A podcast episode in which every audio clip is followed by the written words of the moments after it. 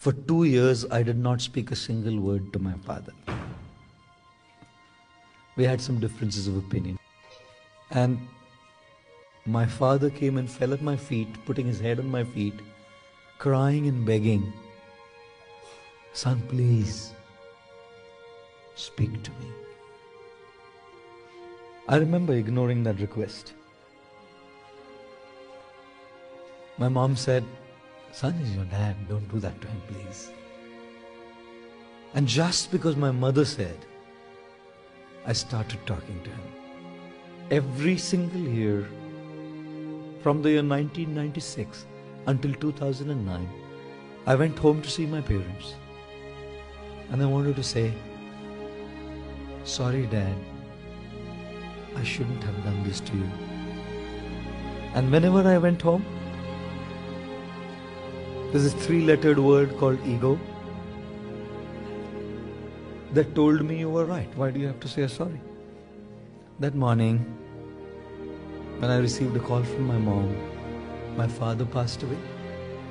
He was a patient of Parkinson's disease. I went for the funeral.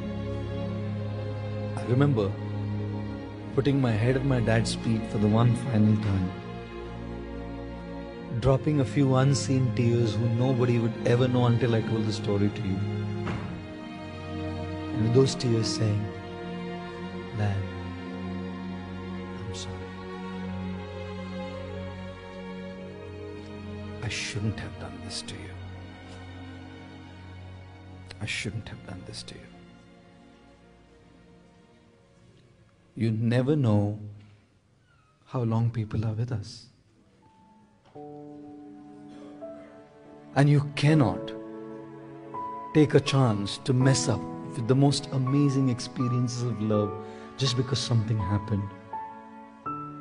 Ladies and gentlemen, forgiveness is the foundation of a meaningful, deep, true relationship.